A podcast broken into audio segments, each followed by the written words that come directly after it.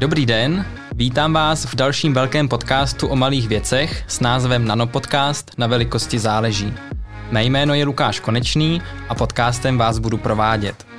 Společně s mými hosty proskoumáváme český nanosvět, tedy společnosti a výzkumné instituce, které v České republice pracují na vývoji nanoproduktů v nejrůznějších odvětvích, od textilního průmyslu přes biotechnologie, environmentální aplikace, optiku nebo energetiku – Mým dnešním hostem je Jiří Kůz. Jirko, vítej.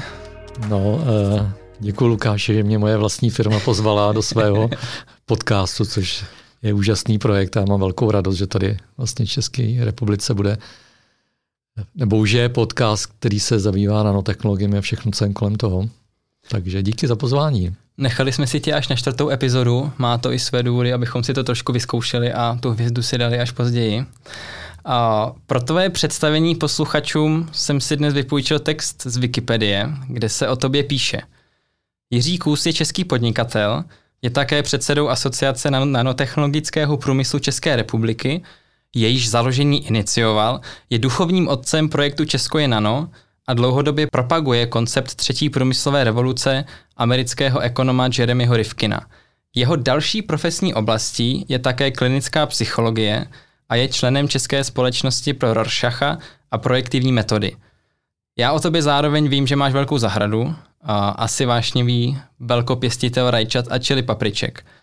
A tohle všechno to je poměrně impozantní výčet uh, aktivit, a to jsem ani nezmínil různé rozhovory, uh, výjezdy do zahraničí, konference a podobně, čehož si se všeho účastníš, máš toho plný kalendář. Takže moje první otázka logicky míří na to, jak se ti to vlastně daří všechno skloubit dohromady. No to je, já tu otázku nedostávám poprvé, jo, protože eh, rozpětí od psychologie nebo sociologie až po technologie s tím, že já se zabývám vlastně aktivně oběma oblastmi, tak eh, to někoho překvapí, jak to vlastně zapadá do sebe a jak se to dá skloubit a kde je teda ten volný čas a práce. Tak já to mám všechno tak nějak dohromady prostoupené a dává mi to smysl a hlavně mě to baví. Jo, tak eh, ne, nedokážu na to odpovědět nějak, nějak líp, jak to zvládám, protože eh, já si už řadu let si organizuju svůj čas a, a jsem pánem svého času, který vyčerpávám někdy docela dost, ale, ale nějak se mi to daří, daří všechno kombinovat a dohromady mi to opravdu dává smysl, protože vlastně ten pohled eh, na svět nebo na to, co se děje teď v tom 21. století, že to je století velkých, velkých vlastně změn v životě lidí a technologie a tak dále, tak ten, ten takový ten velký rám mi, mi dává smysl, dává mi ty odpovědi, co třeba hledám. To si mi nahrál hned na další otázku, vzhledem k tomu, že máš vystudovanou uh, sociologii a psychologii. Uh, jak ty na pozadí vlastně jako těchto disciplín vnímáš aktuálně českou společnost? Uh, jeden z mých profesorů uh, Brně na fakultě sociálních studií, kde já jsem studoval právě uh, psychologii, tak uh, jednou řekl, to víte, to je malý český rybník.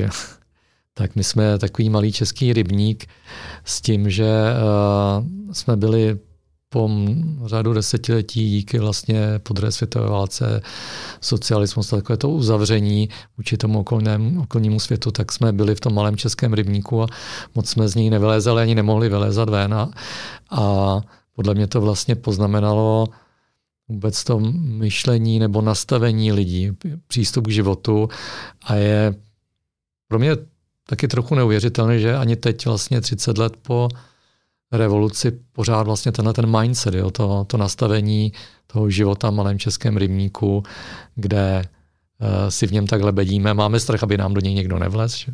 ale zároveň se bojíme nějak moc vylezat ven a nemáme dostatek sebevědomí, takže to pořád trvá. Na druhou stranu, když se dívám třeba na tebe a tvoji ženu, moji dceru Lucku, na vaší generaci, tak mě to naplňuje optimismem, že vy už jste ta generace, která vidí vlastně ten svět eh, v širším kontextu, která už vylezla eh, z toho malého českého rybníku cestuje a dívá se na ty věci jinak, tak si myslím, že se to mění, ale přesto tak zůstává to asi moje odpověď na to, jak se dívám na českou společnost. Pořád je tady hodně lidí, co mají v hlavě ten malý český rybník. Může i tohle to souviset s tím, že vlastně, ačkoliv říkáme nebo víme, že Česká republika je špičkou v oboru nanotechnologií, tak vlastně na to není česká společnost dostatečně hrdá nebo o tom vlastně vůbec neví? No, e, já, já nemám rád zobecňování. Jo, není na to společnost hrdá, nebo je to vždycky e, jako ty dějiny, dívám, na dějiny si díváme globálně, že na nějaké pohyby dějiny, ale, ale jsou to jednotliví konkrétní lidé, co se vytváří a co mění třeba věci. Tak e, pro mě třeba někdy před těma, nebo před těmi, já nevím, 6, 7, 8 lety, nebo Nanospace už bude mít 10 let vlastně, ale asociace existuje 6 let, tak to byla taková, taková výzva spíš, že uh, ty úžasné věci v nanotechnologiích nebo v těch aplikovaných nanotechnologiích, kde my se pohybujeme, tak uh, to ukázat té české společnosti. Jo, nějak říkat, česká společnost si něco nevšímá, no musí přijít někdo, kdo dá o tom vědět. Jo. A tak uh, jsme na sebe vlastně ještě s dalšími nanotechnologie a průkopníky uh, tady toho úžasného oboru vzali tu roli, že budeme uh, ti, kdo, kdo o sobě dají vědět. Jo, to je zase znovu ten malý český rybník. Když, budu, když něm budu sedět a budu čekat, jestli si mě někdo všimne, tak si taky třeba nevšimne, ale je třeba z něj vylézt. No. Hmm. To je pravda. Jako z mého pohledu v mém okolí o, nanotech, o nanotechnologiích ví každý, ale nejspíš to je proto, že vlastně v tomhle oboru už taky nějakou chvíli jsem.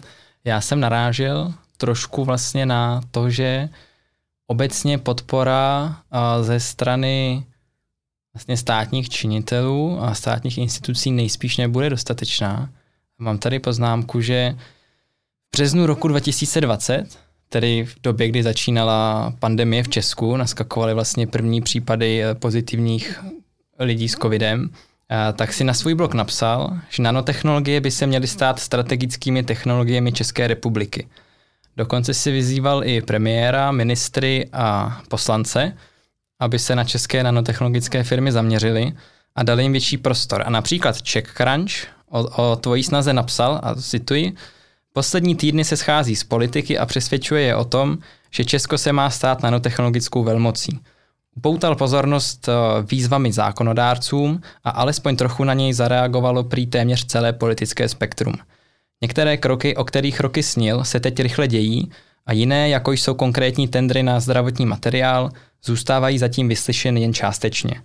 I tak Jiříků zvěří, že s nanotechnologiemi teď budeme žít na úplně jiné úrovni než dosud – jak to dopadlo po tom roce a půl?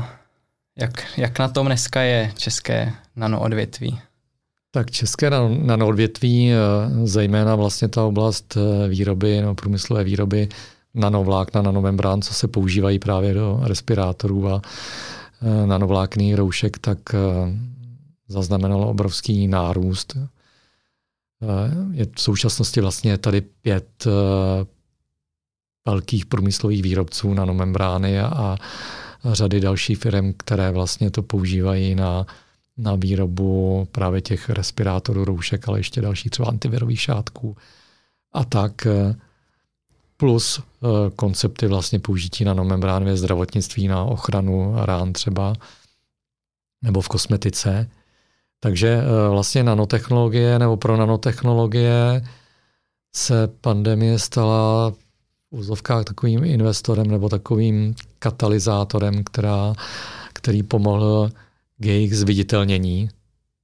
Ukázalo se, že vlastně ty technologie mohou významně pomáhat chránit zdraví, zdraví člověka. Co se týká těch výzev eh, strategických technologií, tak uh, se jedná o to, že vlastně pandemie celosvětově odkryla vlastně takovou zranitelnost té uh, postmoderní civilizace, která žila nebo jela na takové vlně toho, že nic není nemožné a, a celý svět je propojení a vlastně všechno se dá udělat a najednou e, přišel takovýhle průšvih a, a ukázal na tu křehkost, jo, na tu iluzi vlastně toho trvalého růstu a, a dokonalosti, nezranitelnosti té, zejména teda západní, ale nejenom západní civilizace.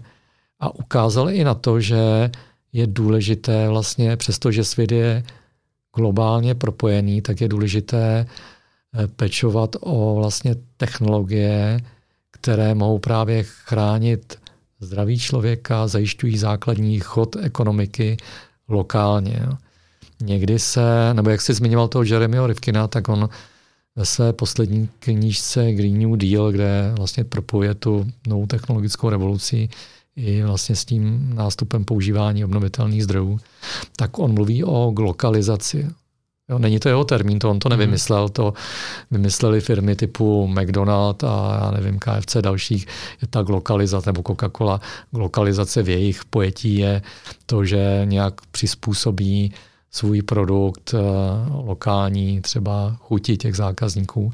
Ale ve smyslu, jak to použil Jeremy Rifkin, je, že vlastně lokalizace svět je propojený, ale je ty technologie eh, nám umožňují žít nezávisle lokálně a jsou strategické technologie, které bychom opravdu lokálně si měli držet. Tak to byla, to byla ta moje výzva, že eh, vlastně nanotechnologie by měly být, nebo měla by si Česká republika vytvořit takový seznam svých strategických technologií a podporovat je a mít je tady doma. V momentě, kdy přijde průšvih, jako je třeba pandemie, eh, tak a kdy se zavřou hranice a teď tady zůstaneme, tak abychom, abychom dokázali fungovat, abychom chránili své zdraví a abychom měli čím svítit a co jíst a co pít třeba. Jo? A, tak eh, no, ono se od té doby docela dost to odehrálo. Není to úplně tak, že by že by eh, to naši politici, vláda, ministerstva, že by to úplně ignorovali.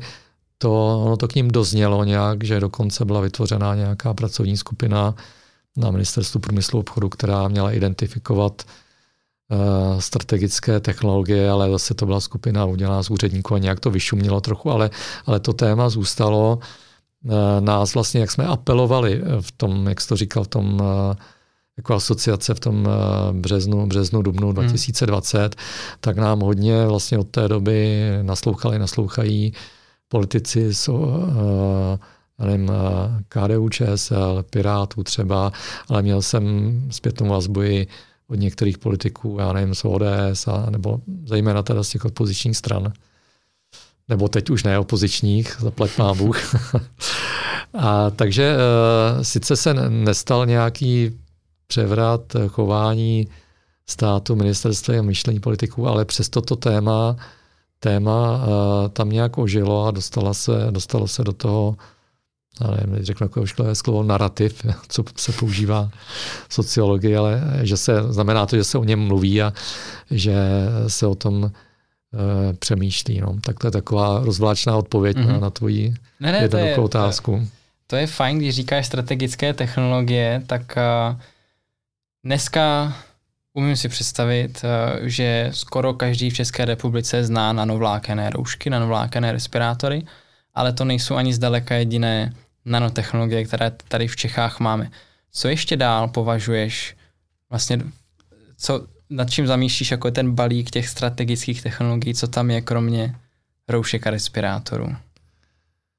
Eh, no, když přemýšlíme o tom, jak bude vypadat výroba blízké budoucnosti, tak eh, všechno ukazuje na to, že vlastně ta, ten tradiční styl výroby, který je založený na eh, obrábění, na obrábění kovů třeba a na montování konstrukcí z těch obrobků nebo z nějakých eh, výlisků, tak se zdá, že vlastně ta budoucí výroba bude mít jinou jiný charakter, že bude založená na takzvaných aditivních technologiích, což je 3D tisk třeba, nebo existuje i termín 4D tisk, kde se dá ještě v čase měnit třeba ten tvar, tvar výrobků nebo holografický 3D nanotisk, ale jsou to všechno technologie, že ty máš digitální obraz toho předmětu a potom máš nějakou, můžeme tomu říkat tiskárna, ty vlastně doma máš, že jo? Ty máš doma tiskárnu, 3D tiskárnu a tam vytiskneš, vytiskneš ten výrobek eh, nebo jeho součástí a smontuje se to na tom místě. Eh, v současnosti je to pořád hodně v plenkách. Ty doma, když tiskneš na 3D tiskárně, tak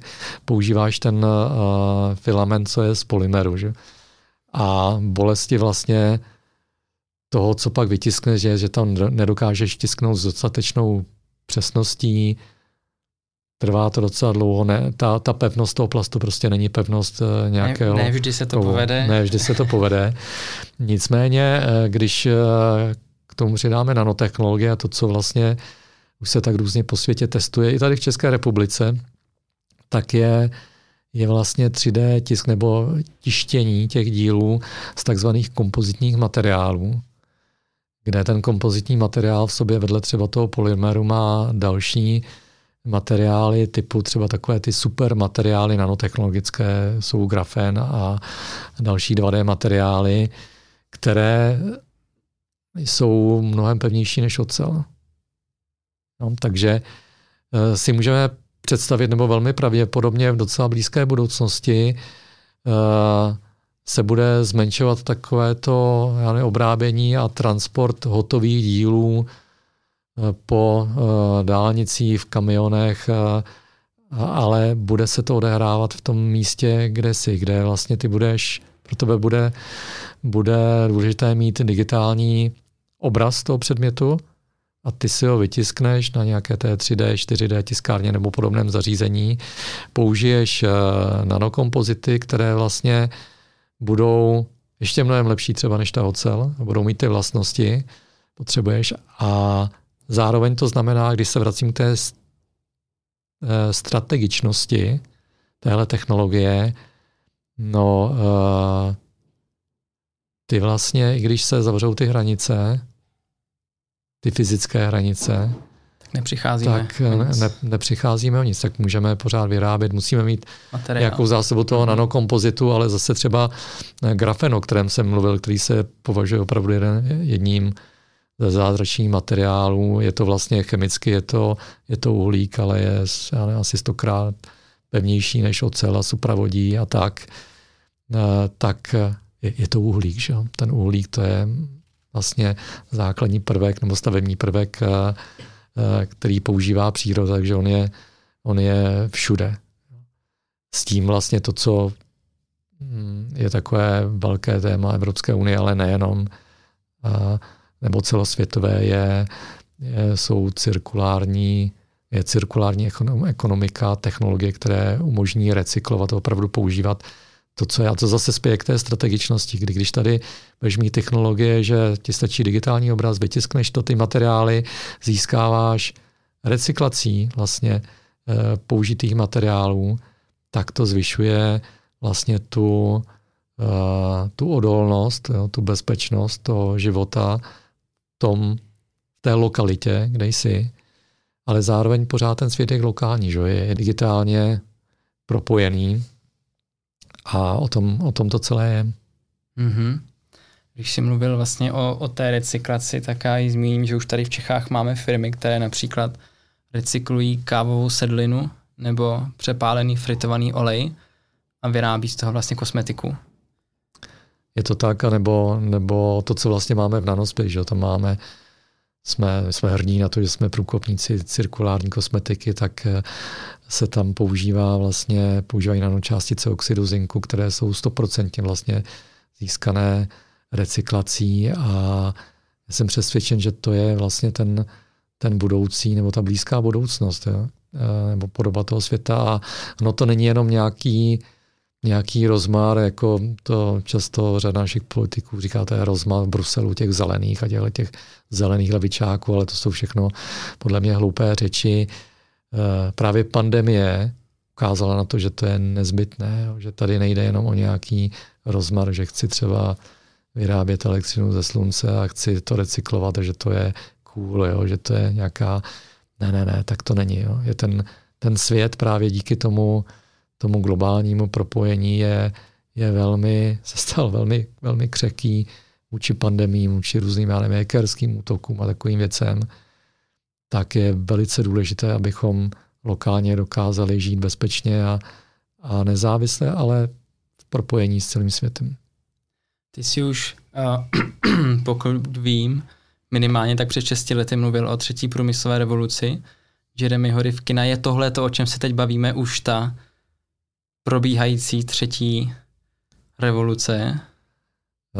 No já jsem už někdy dávno, dávno, tak jsem měl, jak jsem, já jsem původně vystudoval průmyslovou energetiku a, a my jsme se už někdy v těch 80. letech, když jsem to studoval, tak už tehdy jsme se učili o tepelných čerpadlech a, a v té energetice už tehdy existovaly právě ty, ty vize výroby energie ze slunce. Tenkrát se předpokládalo, že se třeba bude, já nevím, združit, směrovat nějaký paprsek, eh, ze slíny paprsek eh, světla na určitá místa na země a tam vlastně se to bude používat eh, v solárních, velkých solárních elektrárnách a takovéhle věci, tak mě vlastně ty vize provázely celou dobu a tak jsem si snil, že bych si to chtěl jednou aspoň minimálně zrealizovat doma, mít nějaký nezávislý co si bude vyrábět svoji energii a, a připadalo mi, že ten svět by měl jít tímhletím směrem.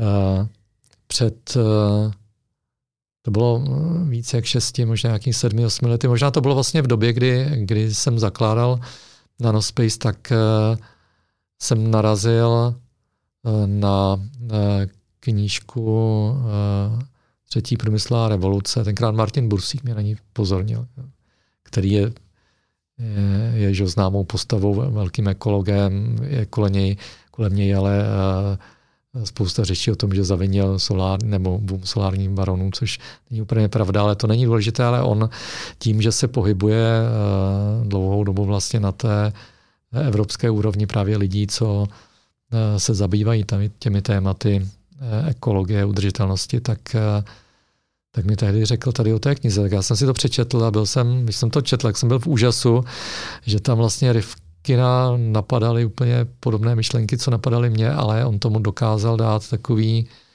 uh, uh, takový kompaktní, zase použiju to slovo rám, jo, které mám rád, kde vlastně identifikoval nástup nové průmyslové revoluce nebo technologické revoluce, kterou on nazval třetí, protože byla první, druhá, třetí a uh, on tam vlastně, on tam říká, že ta velká technologická revoluce, jo, ta třetí, nebo když přichází průmyslová revoluce, tak je to vlastně uh, nějaký dějný okamžik, kdy s chodou nějakých náhod nebo nějaké soury dochází ke změně tří klíčových technologií. A mezi ně on považuje eh, charakter dopravy, eh, energetiku a přenos informací. Když se potká eh, v jeden okamžik v vozovkách, ale v jednu dobu hluboká změna těchto tří technologií, tak dojde k průmyslové revoluci, která ale nezmění jenom průmysl, ale změní celý svět a způsob života lidí. A on to tam dokládá vlastně na tom, že ta první průmyslová revoluce tam se změnila doprava, přišly lokomotivy, protože eh, se začal používat parní stroj, vynález eh, telegrafu, takže se najednou prostě na místo dopisů nebo nějakých poslů se rychle přenášela informace tím telegrafem. A eh, v té vlastně energetice tam přišlo vlastně uhlí, že století páry. Všichni to známe a znamenalo to, že vlastně lidé, jak začali začali jezdit s tím, eh, vznikaly železnice, tak se začali rychleji pohybovat, tak eh, začaly vznikat místo malých manufaktur velké továrny, tak se úplně změnila civilizace. Jo. Vyrostla velká městka, to příměstí, ti lidé se mohli rychle přesouvat za prací. A další vlastně ta druhá průmyslová revoluce, tam přišla elektřina, spalovací motor, rádio a televize, takže eh, a vlastně eh, automobil, který najednou z té kolektivní dopravy byl k dispozici pro každého. Henry Ford začal vyrábět ta auta dostupné každému člověku a, a přišla individuální doprava, která to ještě všechno zrychlila. Ten přenos informací se ještě víc zrychlil. Začalo se to propojovat, začalo to ovlivňovat i obchod a znovu, znovu vlastně ten, ten pohyb eh, lidí a elektřina vlastně změnila i charakter těch továren, kde ten parní stroj byl jeden centrálně a teď najednou prostě mohly ty stroje stát na různých místech a uh, civilizace se ještě víc zrychlila a přišla tahle změna. A to, co zažíváme teď my, nebo to, co ten Rivkin na to přišel v době, kdy, kdy uh, vlastně napsal tu uh, svoji knížku Třetí průmyslová revoluce, tak on tam říká, no teď vlastně přišel internet který v přenosu informací je, je revolucí. Jo, proti televizi a nebo, tomu rádiu, tak to je úplně jiný level. Eh, v energetice ta energetika směřuje k nástupu, moutnému nástupu obnovitelných zdrojů a náhradě vlastně těch centrálních velkých elektráren malými mikroelektrárnami opravdu na každém domě, na každé střeše. A eh, v dopravě vlastně přichází autonomní doprava a z dopravy vlastně, z individuální dopravy, jak každý byl že v těch před válkou hrdý, když měl vlastní auto nebo v celém tom 20. století, najednou doprava může prodělat změnu, že se z ní stane služba. Jo. Jako teď, když si na apce uh, zavoláš taxíka nebo, nebo si koupíš já nevím, na, na žlutý autobus uh, jízdenku, tak možná v blízké budoucnosti si přivoláš auto a když budeš bohatší, jak si zaplatíš solo jízdu a když nebudeš chtít utrácet tolik peněz, tak tam dáš, povoluji, já nevím, další třeba pasažéry a ono si je to vyzvedne. Jo. A což je změna stylu života. On už zachytil vlastně tu změnu od toho vlastnění k přístupu služby, že bohatý člověk ne, nebude bohatý v tom, že bude mít spoustu 10 aut, ale že si bude muset, že si bude moct zaplatit luxusní těch různé služby. A on to vlastně uh, vymyslel v době, kdy to opravdu bylo všechno v plenkách a, a to ještě ani neexistovalo třeba Spotify, že jo, tady ty streamovací služby a další, pořád nevím, přicházela CDčka nebo objevil se Napster, tak on tam o tom Napsteru, jako že to je vzor. A já si vlastně po těch uh, těch devíti nebo kolika letech, co jsem četl tu knížku, jak říkám, ten Rivkin, vlastně on to viděl v tu dobu. Teď už to zažíváme zažíváme naplno. To je vlastně ten, ten uh, nový svět, tak jak, jak hmm. uh, vlastně se na to ptal. Že? Ta třetí průmyslová revoluce, někdy se tomu říká průmysl 4.0, no to má spousty druhý věk strojů, ale, ale tady v tom smyslu těch velkých průmyslových revolucí je skutečně třetí velká. No a když na to navážeme, s jakou myšlenkou ústřední teď přichází Jeremy Rivkin ve své nové knize? Tak on teď, eh, jeho poslední knižka se jmenuje The Green New Deal a on vlastně, on je ekonom, ale je velký vizionář, ale je to taky člověk, který je ekolog nebo je hodně ekologicky založený. Mládí byl aktivista, tak to všechno on má za sebou. Eh, on vlastně napsal tu knížku o zeleném údělu, ale ne vlastně není to Green Deal evropský v tom smyslu, co vlastně tady eh, Evropská komise, že ta Evropská unie eh, propaguje nebo, nebo se na tom pracuje. To téma to je, to je americký Green New Deal. A je to vlastně, bude to první, eh, první Rivkinovo knížka, která bude přeložená do češtiny. To je tak taková, takový trochu paradox nebo nebo důkaz toho malého českého rybníku, že Rivkinovo knížky vycházejí v desítkách světových jazyků a on dělal, já nevím, poradce Merklové a čínskému prezidentovi a tak, ale v češtině nevyšlo dosud vůbec nic. Nicméně, uh, nicméně teď uh, už brzy, brzy vyjde jako první vlastně česky do češtiny přeložená tady ta poslední Rivkinovo kniha. Uh, jsou tam odkazy k těm předchozím jeho konceptům, takže vlastně ten čtenář to bude moci nasát, ale on tam, on se dívá na ten zelený úděl, ne? tak se dívá z toho amerického pohledu jako, jako na uh, biznisovou věc vlastně, jako že to je, že biznisově prostě to dává smysl. Jo? Není to, ne, nemá to, není to až tak ideologie, ale, ale vlastně je, tak, jak když už, když on cítil, že přichází ta třetí průmyslová revoluce, tak stejným způsobem on vlastně ukazuje na to, jak eh, už teď dochází k tomu přesunu uh, vlastně na ty bezuhlíkové technologie a jak i ti investoři a lidi, co mají peníze, jak už se odklání od toho starého průmyslu založeného vlastně na tom spalování.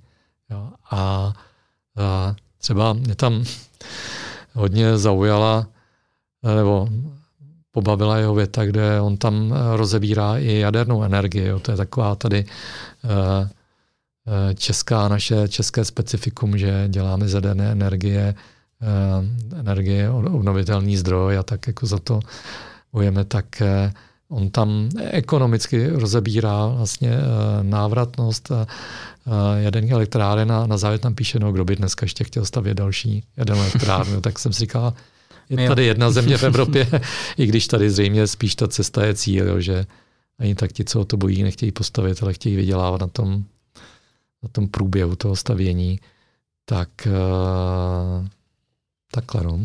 Mm-hmm. Uh, pojďme trochu sestoupit uh, z budoucnosti a zaměřme se teď vyloženě jako prakticky na Českou republiku. Uh, z jakého důvodu nebo v čem ty vidíš, o co dělá z České republiky momentálně nanotechnologickou špičku? No my jsme dobří v tom, že dokážeme nanotechnologie v různých oblastech, od, nanovláken až třeba po nanooptiku, přenést vlastně z toho aplikovaného výzkumu do výrobku. No, já se s tím skutečně setkávám vlastně těch 6 let existence Asociace nanotechnologického průmyslu České republiky, kdy e, jsme to už spoustu udělali pro propagaci českých e, nanotechnologických firm nebo nanotechnologií. A procestovali jsme e, celý svět, no, můžu to tak říct, od, já nevím, Spojených států po Izrael, Turecko, Eh, různé evropské země, Rusko, další. A eh, opakovaně, teď jsme byli v Řecku nedávno, kde jsme prezentovali české eh, nanotechnologické firmy a výrobky, tak mně se opakovaně se mi potvrzuje, že my jsme skutečně v tom, že dokážeme to dotáhnout až do toho výrobku, který dokážeme pak sériově vyrábět daleko, možná v těch oblastech, co tady děláme, nejdál, nanovláknu, určitě, určitě nejdál.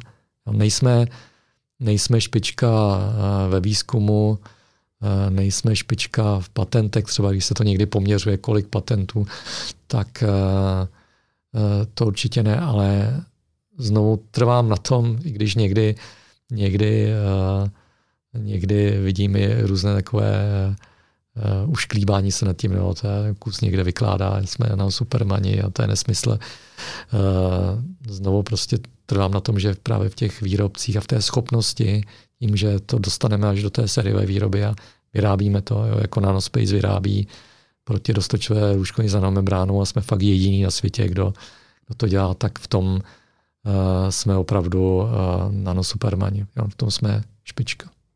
No to já můžu potvrdit to, co říkáš, protože já když jsem vlastně ve své, a teď nevím, jestli v bakalářce nebo v diplomce, vlastně ob, obě dvě práce jsem měl zaměřené na české nanotechnologie, tak jsem tam porovnával i počet patentových přihlášek v oblasti nanotechnologií. V Čechách jich bylo poměrně málo, v USA jich byly tisíce, ale když jsem to potom stáhnul na počet vyloženě jako koncových produktů na trhu, tak vlastně my jsme na tom byli to řeknu jednoduše v přepočtu na obyvatele mnohem líp než vlastně, hmm. než Amerika. No, je teď taková poslední, nebo jeden z posledních uh, postřehů zážitků. Já si pravidelně si, uh, si procházím na takových těch uh, světových portálech typu Nanover, Kázen, Nano a podobně, tak uh, novinky nebo zprávy o tom, co se různě děje ve výzkumu a tak. A narazil jsem na zprávu Eh, z jednoho amerického výzkumného pracoviště, kde přišli na to, že by se nanomembrány daly použít v ochranných pomůckách. Mm-hmm. Tak jsem, jsem si říkal, já tam budu muset asi si najít ty, ty autory nějaká spojení na ně a poslat jim odkazy tady na naše e-shopy v České republice a firmy, že to tady už úspěšně řadu let vyrábíme. Jo, kdyby někdo nevěřil, tak mu rád zašlu uh, tu odkaz na tu, na tu studii. To skutečně prostě tohle to byl jejich, jejich hmm. závěr. A uh, tak to je, no. Jsme malí, ale jsme šikovní. Hmm.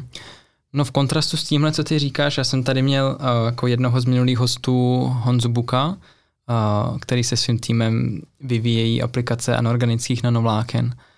A bavili jsme se o jeho životní motu, kdy říká, že peníze kazí kreativitu. Dostali jsme se k tomu, že vlastně v jejich případě to byla spíš nutnost, protože oni začínali někdy před 8-10 lety s vývojem a vlastně tady byla nulová podpora pro tohleto odvětví hmm. obecně, pro nanovlákna.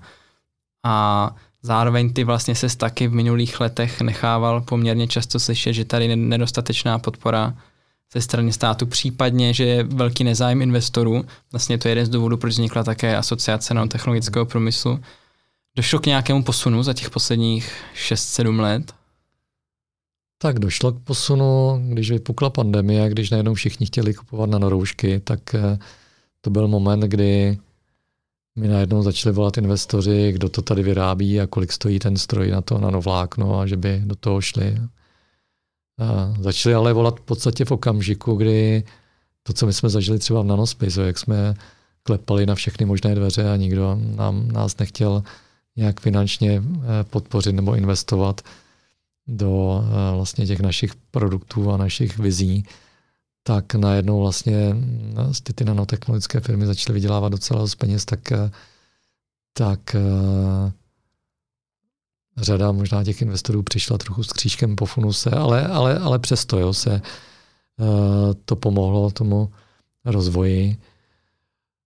No, no, asi ten problém, co se týká investorů, je v tom, že nano je měřítko něčeho neviditelného a, a normální like, eh, kdo není insiderem, jako jsme my, že my jsme do toho ponoření už řadu let, tak nám to připadá všechno jasné, zřejmé a známé, tak pro normálního člověka je to pořád taková nějaká neviditelná, divná záležitost a co to je, tak to byl důvod nebo jeden z důvodů eh, vzniku a cílu té asociace nanotechnologických firm propagovat a ukázat vlastně ty nanotechnologie, co to konkrétně za výrobky, co to konkrétně umí. No.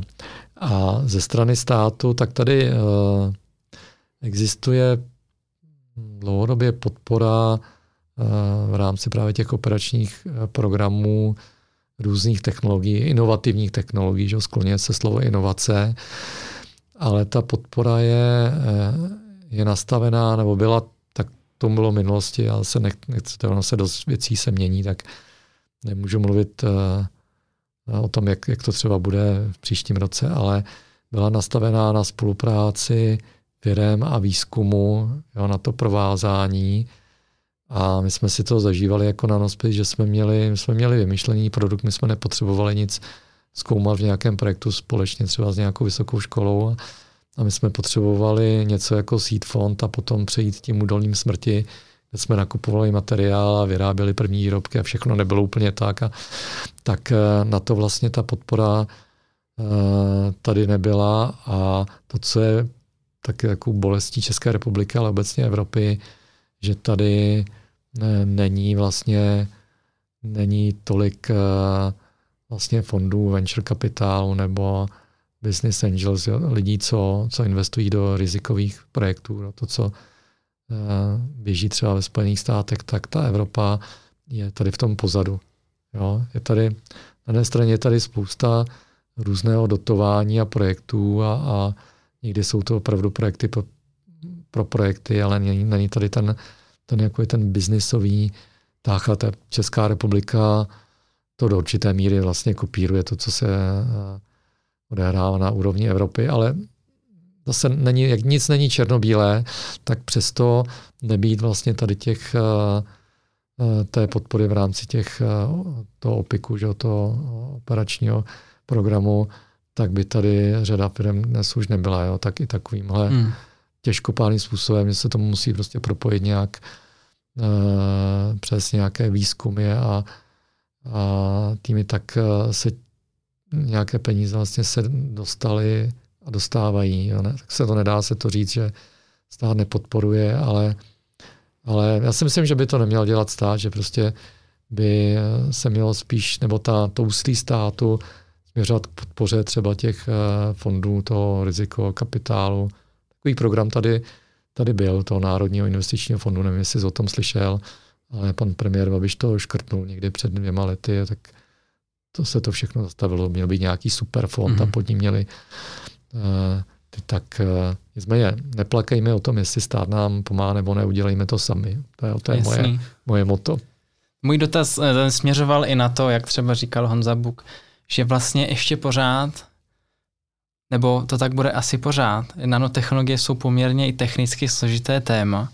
Říkal, když oni vlastně zakládali první firmu, tak měli představu, že pořídí stroj, prdnou ho do haly, nalí do toho nějaký dostak, začnou z toho padat kilometry nanovláken a budou prodávat nanovlákna. Narazili na dvě věci. První věc, že vlastně nevěděli, co s těmi nanovláknama dál, když už by je měli. A ta druhá věc, že vlastně se žádný takový stroj koupit nedal. Jako jeden tady byl, ale vůbec to nebylo v takovém stavu, že by se vlastně děla, dala dělat sériová produkce. A podle mě to zatím ještě tak pořád je, že není to tak, že by teď mohl někdo přijít, vzít 20 milionů, říct si, nakoupím si tady technologii a jdu, jdu sekat na novlákno, aniž by o tom cokoliv věděl a neměl ten svůj vlastní výzkumný tým. Že to je prostě podle mě pořád ta základní podmínka pro to, aby si mohl v tomhle oboru začít něco vytvářet. Nejenom prodávat, ale vlastně i vytvářet. No, uh, změnilo se to do té míry, že vlastně teď už ty, ty stroje, třeba pro to elektrostatické zlákňování, je to vlastně český stroj Nanospider, že, co vyrábí Elmarko v Liberci, tak uh, tam bylo, když vlastně došlo k vynálezu to zařízení vzniklo Elmarko, tak tam byla velká očekávání, pak se vlastně ukázalo, uh, že tam byla řada nevychytaných věcí, a tak z toho velkého nadšení pak zase velké zklamání a pak se to nějak vrátilo na nějakou normální úroveň.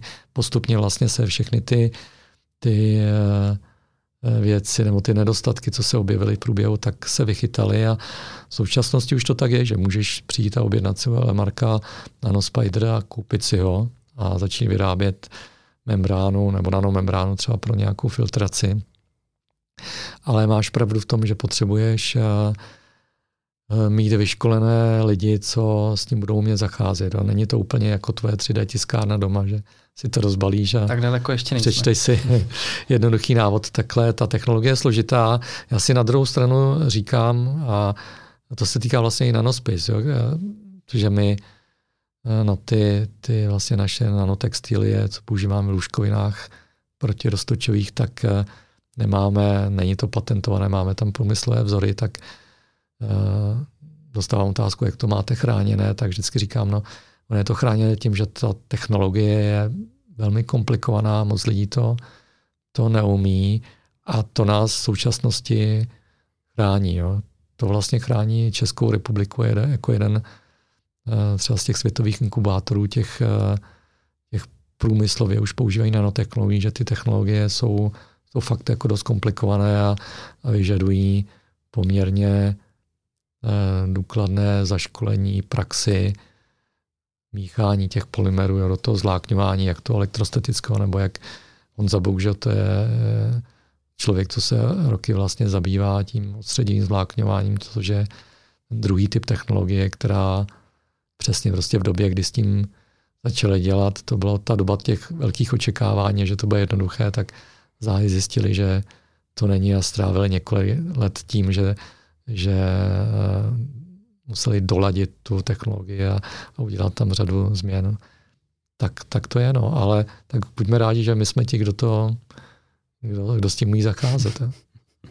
Když to stáhnu, jak jsi říkal, k té mé 3D tiskárně, tak je to tak, je to pravda, protože když máš 3D tiskárnu, tak ten vstupní materiál už vlastně, teď se nechci dotknout všech 3D tiskařů, ale od koho ten vstupní materiál nakoupíš, tak to nehraje takovou roli, protože všechno je to buď PLA nebo PETG nebo nějaký materiál, má danou tloušťku a vytiskneš si z toho cokoliv, ten výsledek je vždycky stejný. Hmm, hmm. Když to u těch nanovláken vlastně na každou živou aplikaci se míchá trošku jiný rostok, přidávají tam hmm. trošku jiný přísady a vlastně, když si někdo vymyslí nový produkt, do kterého se používají nanovlákna, tak si vždycky musí projít celým tím vývojovým procesem. Není to tak, že si nakoupí roli nanovlákna, teď pro zjednodušení řeknu prdne to do nanoroušky a řekne to je ono, protože mm, z pravidla to nebude to nejlepší.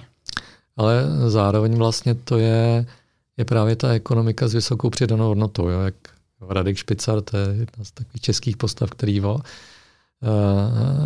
roky vlastně mluví o tom, že třeba se zaměřovat právě na, na ta odvětví, kde je ta vysoká přidaná hodnota a o tom jsou nanotechnologie také. Mm-hmm. To je ta podstatná věc, že to je, je, je to komplikovaná technologie, kterou nemůže vlastně dělat každý a zároveň je, je tam prostě ta vysoká uh, přidaná hodnota. Tak uh, takové technologie my tady potřebujeme, ale abychom nemluvili jenom o nanovláknu, tak uh, je to třeba nanooptika, která pro mě je naprosto fascinující a předpokládám, že tady taky budeš mít uh, určitě v nějakých z dalších podcastů, já nevím, Tomáše Tědala nebo něk, někoho z IQ Structures. Jo, což já doufám, jsou, že jo. Což jsou uh, jednak průkopníci holografie, ale i té nanooptiky, kde oni vlastně na počítačích vytvářejí, vytvářejí uh, digitální model nanostrukturace povrchu, kde, kde potom tou nanostrukturací vlastně tenký plast dokáže proměnit něco, co funguje jako, jako čočka. Jo. A taky prostě je to technologie, kterou si nemůžeš říct, že by si tak teď budu dělat nanooptiku a koupím si počítač a, a začnu to nějak modelovat matematicky. To prostě vyžaduje, vyžaduje dlouhou dobu zkušeností a vzdělání eh, tady v té oblasti, aby eh, to, to know-how jo, je, je, je úplně unikátní. Taky ta přidaná hodnota je tam prostě neuvěřitelná. Což pořád potrhuje to, proč vlastně je ten a, nanotechnologický trh ve zkratce řečeno podfinancovaný, respektive není takový zájem ze strany investorů, protože je to zkrátka složité. Hmm, je to jak, no my se vlastně, eh, ten podcast, jak, eh, jak eh, Nanospace spustil, tak směřuje k tomu, abychom z toho složité udělali něco, čemu lidi nějak budou rozumět nebo budou o tom víc vědět. Jo. To, je, to si myslím, že je to podstatné, aby o tom víc, víc věděli a říkali, jo, nanotechnologie, super, respirátory, co chytí koronavirus a, a nanooptika, kde, která prostě plně změní svítidla.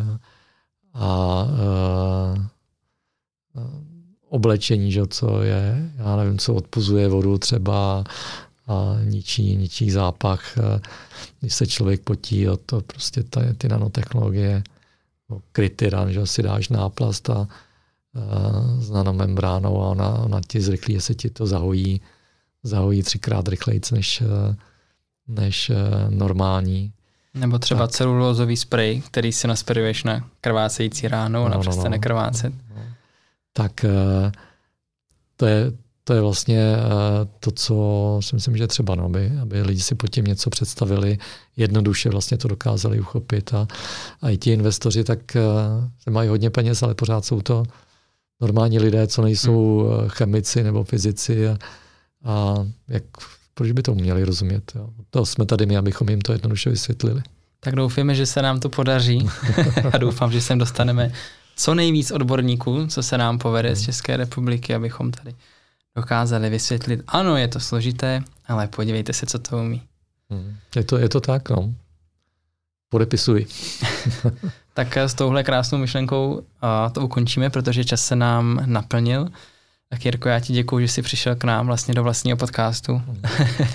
tak děkuji moc za pozvání, Lukáši, a, a těším se, až to bude venku, až si to poslechnu. Já taky a myslím, že, se, že jsme se tady u mikrofonu nepotkali naposledy. Děkuju, ahoj. Ahoj.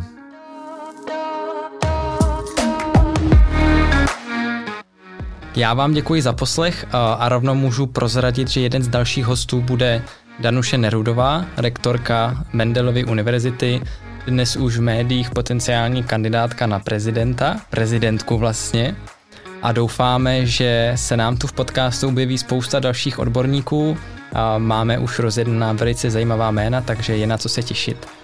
Pokud vás zajímá více informací z nanosvěta, tak nás můžete sledovat na Twitteru, Facebooku, LinkedInu, na všech sociálních sítích, na které si vzpomenete Stačí kamkoliv zadat slovo Nanospace, rozkliknout si náš profil a zadat si sledovat, nebo ideálně sdílet, případně odebírat náš podcast.